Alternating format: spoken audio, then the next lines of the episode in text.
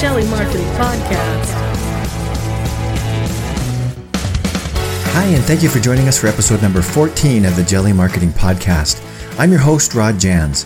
On the Jelly Marketing Podcast, we ask global industry leaders from world class brands to share their best practices, stories, innovations, and more to help you move your agency, business, or organization ahead. Our topic for today is how to work with influencers and take your PR to the next level. Our guest, Sucheta Singh, is the PR coordinator at Jelly Marketing. Before joining Jelly, Sucheta was the host of BC People on Global Television and a television reporter and editor for Shaw TV. Stay tuned to the end of the episode where we find out what Sucheta likes to spread on her toast. Episode number 14. Can I get that on Instagram? Here we go. Hi, Sucheta. Thanks for joining me on the Jelly Marketing Podcast. Thank you so much for having me. Sucheta is the PR coordinator at Jelly Marketing, and she is the second person from Jelly Marketing that we've had on the program. So it's great to have somebody else from the company. And uh, it was the first one, Aman. Aman was the first one. Yeah. Uh, in a moment, I'd like to talk to you about your specialty, but before we go there, just tell us a little bit about your your career path and, and how you ended up at Jelly Marketing. For sure. My background is in broadcast journalism. So I went to, you know, ever since I was in my teens, so in high school, I always wanted to become a journalist. So I decided to go to Langara. They have a great print and magazine program out there. So went there for a couple of years, got my journalism diploma. And then I decided television and radio would be the way to go. So I applied for BCIT, went for their two year broadcast journalism program there and interned with CTV, interned with CKNW, some magazines. And then I decided to move to Victoria because I, I got a job um, working with Shaw Television out there. And so for about five and a half years, I lived in Victoria. I worked for Shaw Television. I worked for Global on a contract basis for a series that they were doing.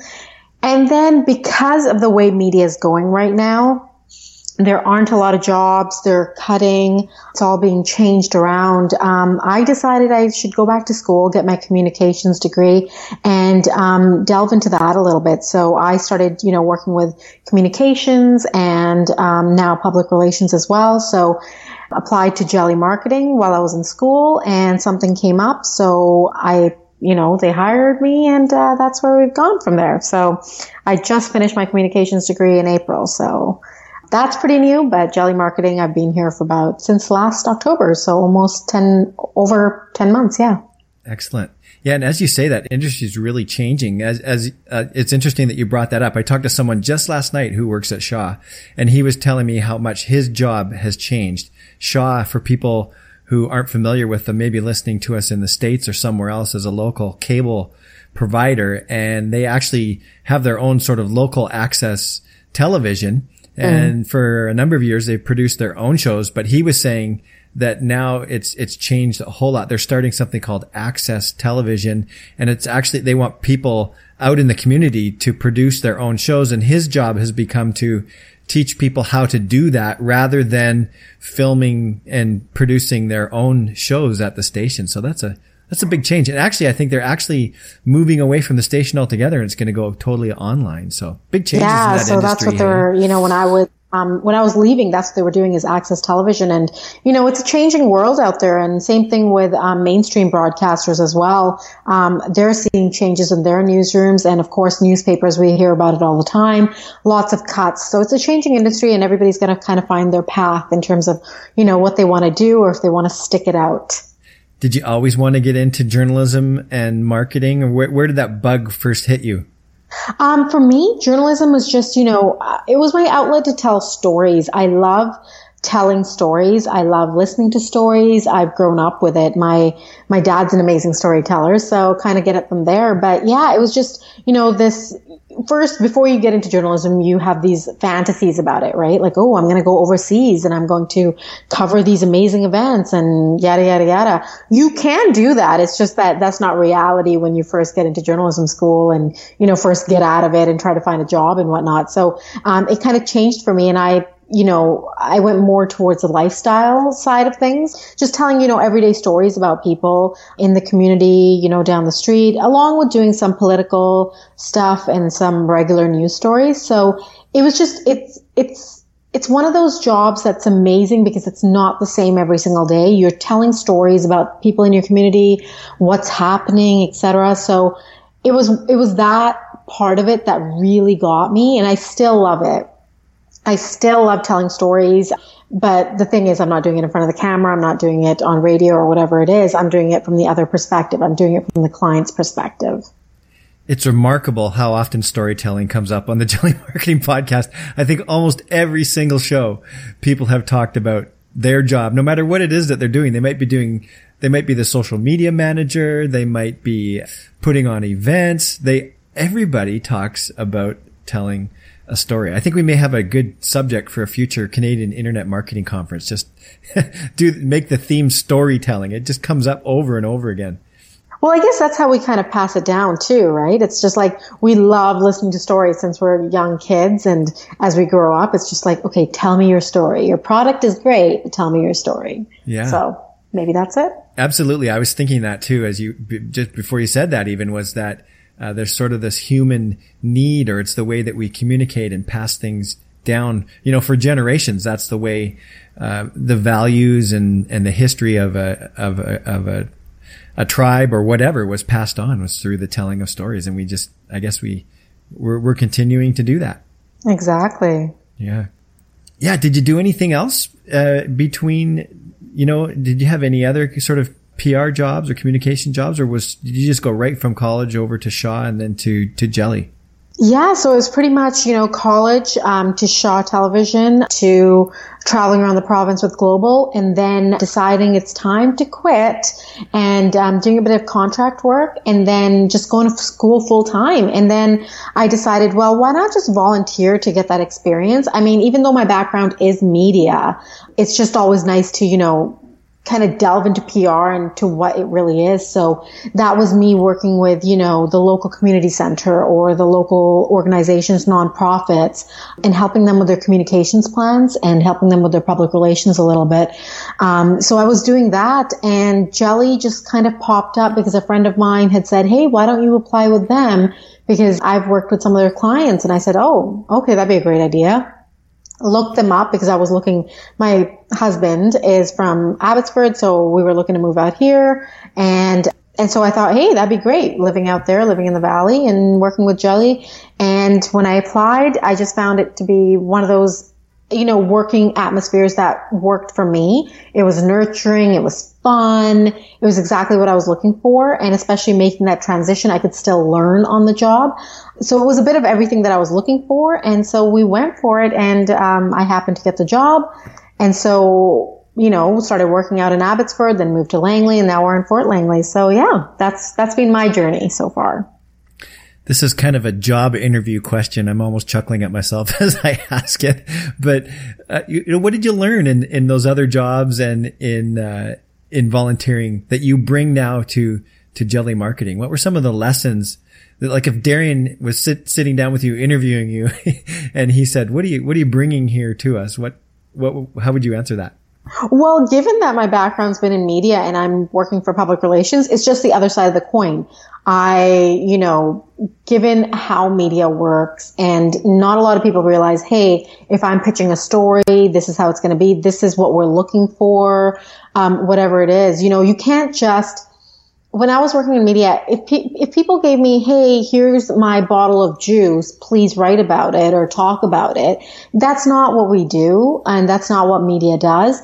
And so you have to say, "Well, why is that bottle of juice amazing? What is it about that bottle of juice that I should feature you on my show or in an article or whatever it is?" Um, so that was more traditional media. So my background's more traditional media. And so when I joined with Jelly and especially volunteering even before that, it was a world of influencers. It was a world of digital marketing. Um, you know, over the last few years, influencers have become this big um, part of public relations where instead of going to, let's say, media, so you're to your local radio station, to your local television station, to your local news outlet, you're going to individuals who are bloggers, who have certain social media accounts, who have this influence um, with their followers that works better in terms of selling your product than let's say you know getting your story in the newspaper. Not that that's not great um, but because these followers are really loyal to these bloggers and these influencers, um, they're more likely to pay attention to what they say rather than what the media says.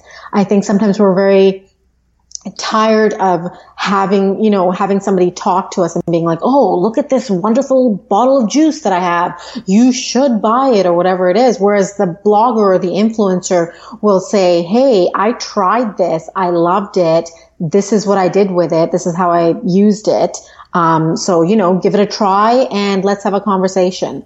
You're more likely to go towards that. So it was this whole new world of influencers that I had to kind of wrap my head around coming from traditional media and um, comparing the two. So it was a bit of a learning curve, I would say, through my media um, job, through volunteering, and now through Jelly Marketing. It's just been an evolution, I would say. I'm glad to hear you say that it's something you had to learn because I, my mind, uh, gets stuck in traditional PR yes. as well, which is, oh, we need to get the local TV station down here to cover us, or we need to somehow get our article printed in, in a newspaper. So, yeah, that working with influencers is, is something that it's, it's really a, a trend right now. And mm. maybe t- just could, do you have a practical example? Do you have a story that you could tell us where you or maybe even someone else that you know of worked with an influencer to get their message out there? Yeah, for sure. I think, and I would say this for traditional media, many I guess clients would work great with traditional media. Think corporations, think very political heavy corporations or stuff like that. That works very well with traditional media because that's your target audience. For influencers, for example, we worked, um, we had a client, Haida Wild, and it's a seafood company based out of Haida Gwaii. And what we did is we reached out to Tori, who runs Fraiche Nutrition. She's the face behind Fraiche Nutrition and her entire thing is food, how to, you know, make certain recipes, nutrition, all this stuff. So we reached out to Tori and we'd never worked with her before and we said, Hey Tori, we'd love to send you some seafood from Haida Wild. This is who they are. We would love you to come up with some recipes, talk about them, share it on your blog, share it on your social media and see, you know, what you can do for us. And she said, okay, yeah, sure. Um, you know, this is what I'm willing to do. Can you please send me this much seafood? And so we did. We sent her a bunch of um, salmon and other fish. And she came up with these wonderful recipes, which we loved. And I know the client loved it. And she's continuing to work with Haida Wild over these past few months. So, you know, it's one of those things where you reach out to these people who are, you know, they have a certain niche. So her niche is food. Her niche is nutrition. Her niche is, you know, creating these recipes. So we went to her because we knew her following is loyal. Her followers are loyal. She comes up with great stuff and she's just wonderful to work with. And it, you know, people got to know about Haida Wild and she just comes up with these wonderful recipes that, you know, if you look at her Instagram account, it just makes you hungry. So she was great for that. And we reached out to her for Level Ground as well, Level Ground Tea and coffee, which is based out of Victoria. It's all about fair trade and organic. And we sent her a bunch of tea and she came up with these wonderful recipes like London fog with their Earl Grey tea or, um, iced tea popsicles. And it was a hit on her blog. So it worked out. Hmm. It's so cool. It's less invasive too. It's less in your face, isn't it? It's like, well, she's using this product and she's come up with this great recipe. And if you want to give it a try, well, try this particular you, you might try this particular tea. It's, mm-hmm. it's, it's really because otherwise, how are you going to know what to do with it? Like, you know, you give me a bunch of salmon. yeah, I like to cook and do whatever, but after a while, I'm like, well, what else? What else do I do with the salmon, or what else will I do with this tea? And then you have this influencer that you follow. You're reading her blog every single day, and you're like, hey, that's cool. That looks really delicious. Let me try this. So it's one of those things where she's she's created this following. These people feel like they know her. Um, they follow her every single day. So they're more likely to listen to her than they would, let's say, a chef on TV on the noon news, for example. So it's, it's that difference. And it, and once again, it depends on the client. Some it work, traditional media works great for them. And for others, influencers work well for them. I bet that's, I'm guessing that's part of your job, isn't it? Is to decide, you know, to, whether to use traditional media or to use influencers or to use some other entirely different strategy, right? Because I know Jelly works with some fairly well-known brands, uh, and I would imagine in, in some cases traditional media works for them or a combination of things. And so is that part of your, your job as well as coming up with that type of strategy and deciding who works with who? Yeah, so we look at the client and we say, well, what are your needs? So for some clients, when you pitch them to, let's say, traditional media, it sounds very salesy, especially when we work with some of our real estate clients. It's very salesy. So you have to come up with an angle for that. So but for real estate clients, I think traditional works a bit better than influencers may.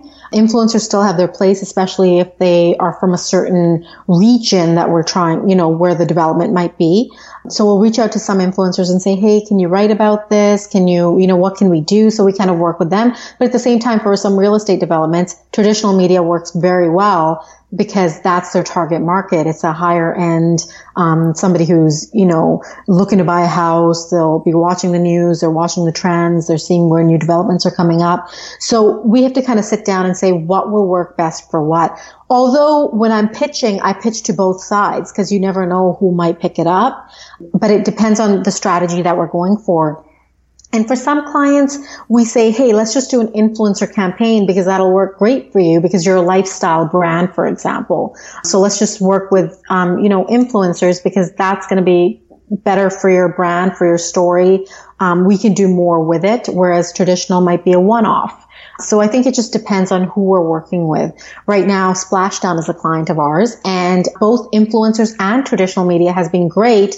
And because of the story. The story is they're shutting down after 33 years. The nostalgia is there. You know, people remember when they were kids and they were going to Splashdown. So the traditional media is very interested, but at the same time, the mommy bloggers and um, some of the influencers are great for it as well because they're telling their followers, hey, go down to Splashdown, see, you know, what they have to offer attend one last time, remember the memories, etc. So it's just two different sides and there's two different stories, but both um, influencers and traditional media works for that client. I'm wondering, you know, our our audience is. I'm not wondering what our audience is. I know what our audience is. our audience is mostly marketing people, and then probably some business owners as well. I wonder if you have some tips for us. What's working really well for you in the in the PR area that maybe some other people could could give a try? I would say, you know, when when people come to us and it's you know, they're like, "Oh, look at my product. Look how great it is." I'm sure your product is fantastic. I'm not doubting that. But I can't just sell your product. I can't just be like, "Look at this pen. It's wonderful." That's not what influencers or let's say media will pick up. What's the story behind that pen? What is your story? You're trying to sell that story. You're not going to sell the product. You're selling your story and that's what people buy. Unless it's a hoverboard and nobody's ever seen a hoverboard before, yes, that's different. It's something unique. But if it's a product that a lot of other people sell, but you know, you, I'm sure it's a very unique product. I'm sure it's very well made. But what is it about you that sets you apart from other companies? And that's what I think a lot of business owners need to wrap their head around is that I can sell, I, I can't just sell your product. I can't just get you free um, publicity that way. So what is your story? What is unique about you that I can use in my press releases, in my pitches, in my news releases and say, Hey, you guys need to try this out because you know, this is the background. This is how they came up with it. Um, this is who they help, etc. So I think you really have to put thought into your story of your brand. And that's, I think that's where some people get really caught up in just the product, but you have to look at the whole picture.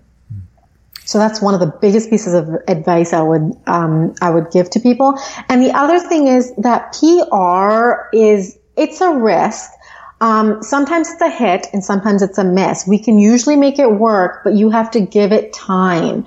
Um, expecting things to happen right away, it doesn't work like that. It takes a lot of relationship building. It takes a lot of nurturing. It's, um, Darian sometimes says that, you know, you put seeds and you watch it grow, but it'll take time, but it will grow eventually. So it takes, it takes a lot of relationship building on my part. And if the business owner is doing it on their own, it takes a lot of relationship building and meetings and networking on their part to go out, meet these people that you want them to talk about your product. You need to meet these people and say, this is why I want you to talk about my product.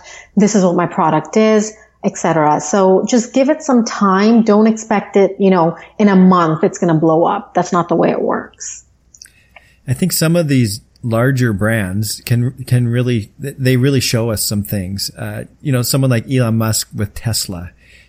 He, it's a it's such an interesting story in and of itself that you know he's always in the media just because of new things that he's trying and I don't know how much of it is really intentional or not but uh, because of what he's doing it is so newsworthy he's getting he's getting covered all the time you know Richard Branson with with with his Virgin brand and and Apple there's so many classic uh, brands out there that we're just drawn into their story just because of uh, what they're what they're trying trying to do. You know, that's that's kind of an example of that, isn't it?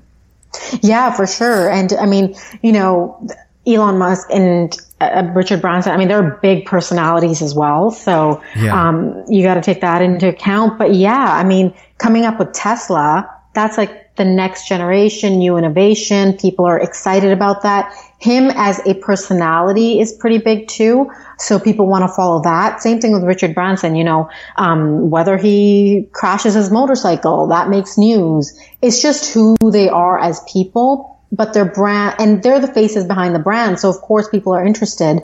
But yeah, it's what they're doing, the next level that they're going to, um, and the stories behind how they got to where they got to. So that that's all exciting for media, right? That's mm-hmm. they're following them. They want to know more. Um, and it keeps them on their toes. So yeah, for sure.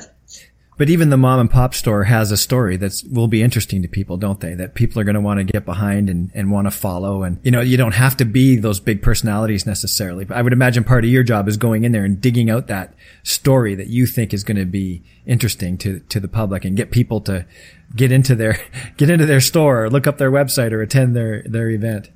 Yeah, and I always I, I always say this, but everybody out there has a story, and I believe that when I worked in media as well. Everybody out there has a story to tell, and there's always something interesting that you can find. So, you know, whether that's an individual, whether that's a mom and pop shop, whether that's a big corporation, whatever it is, everything and everybody has a story. So, yeah, part of my job is asking, what is, you know, how did you start this?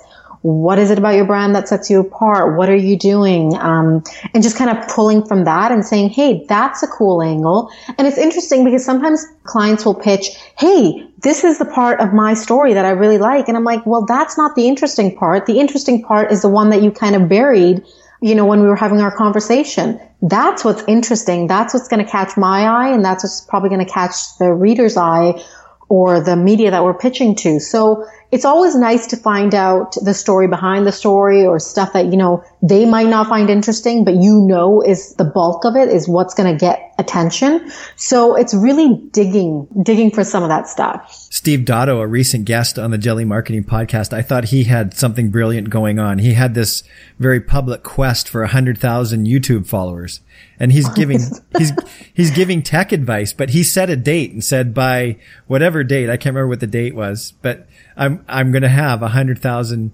YouTube followers. So he would do a combination of um, what was working for him. Sorry, I got some sirens going on in the background. Um, he he would he would post about what's working for him as far as increasing his subscriber base, but at the same time he's giving giving tech advice. So he had this quest, this story that people got. It, it was an ongoing story that people could actually participate in. Mm-hmm. And that's, you know, and that's the thing. People bought into, people are interested in the story. They want to hear more. So, uh, so that's what catches their, ear or their eye or whatever it is. So if you have an interesting story, if you have something, you know, related but not related, you know, and you see it all the time. It's like you see a commercial and you're like, how does this relate to the product? But people buy into that story and that's what makes it interesting for them. Okay, well, let's transition into our f- last little section here. We do a lightning round like so many other podcasts do. Sure. And, uh, you working at Jelly Marketing Podcast, I'm re- or sorry, you working at Jelly Marketing, I'm really interested in what your answer to this will be. And by the way, the answer, no pressure here. The answer does not have to be jelly. Okay. Awesome. Everybody always asks that. They feel bad that quite often their answer is not jelly. so because we are the Jelly Marketing Podcast, what do you like to spread on your toast? um, avocado and sometimes jelly and sometimes peanut butter. It just depends on my mood during that day. awesome. I know it's a very complicated answer, but that's how I am. Not at the same time though. You don't put avocado with jelly and No, no, no. That would be really gross. But you're the first person to say avocado and I like that answer. I love avocado. That's great. Good, yeah. Yeah, really healthy and all kinds of stuff. That's good. what do you do to handle stress? I do some yoga and I work out or I listen to music. That's how I kind of deal with it. And are you an iPhone person or an Android person? iPhone. And do you have a favorite app on your iPhone? Um, Instagram right now is like my go-to Instagram or Snapchat. Great. And this is going to date me, but I've got to figure out Snapchat. uh, you'll figure it out. it's pretty fun, especially with those faces and the filters. yeah. Lots of fun. cool. Do you have a favorite life or business hack to share? Some sort of shortcut or loophole that makes your life easier? Listening, uh, listen to what people have to say. I think it uh, goes a long ways to, you know, whether they're giving advice, whether they're just, you know, talking about their life, whatever it is. I've noticed that if I listen to what people have to say, if something comes up, I remember it and I can, you know, especially if somebody I don't know that well, I can converse with them later on. Hmm. Topic. And I know it's hard to pick one, but just for the purposes of our podcast, do you have a cause that's near and dear to you that you could tell us about? A cause that's near and uh, close to me. I don't think there's just one cause, um, but my family has been affected by cancer a lot, so that's always one of the, you know, the causes that I drift towards. Hmm.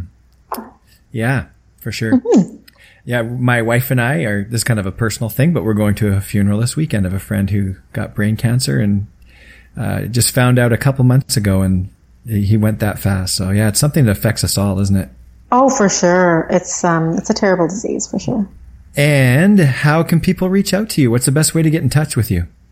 You can find me on Twitter, you can find me on Instagram, or you can email me at shetta at jellymarketing.com if you have any questions. Well, thanks so much for taking time out of your busy schedule to join us today. Uh, some great information on on PR. I really appreciated what you shared. Yeah, for sure. Thank you so much for having me. Well, thanks again to Sucheta Singh from Jelly Marketing for joining us on episode number 14 of the Jelly Marketing Podcast. If you'd like to check out some of the show links and show notes from this episode, go to the Jelly Marketing Podcast page at jellymarketing.com and you'll find it under the blog tab of the website.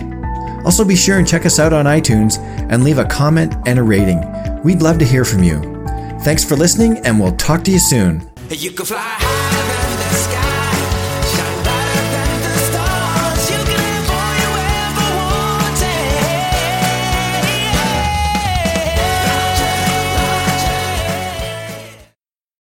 This is the story of the one. As a maintenance engineer, he hears things differently. To the untrained ear, everything on his shop floor might sound fine, but he can hear gears grinding or a belt slipping. So he steps in to fix the problem at hand before it gets out of hand. And he knows Grainger's got the right product he needs to get the job done, which is music to his ears. Call, clickgrainger.com, or just stop by. Grainger, for the ones who get it done.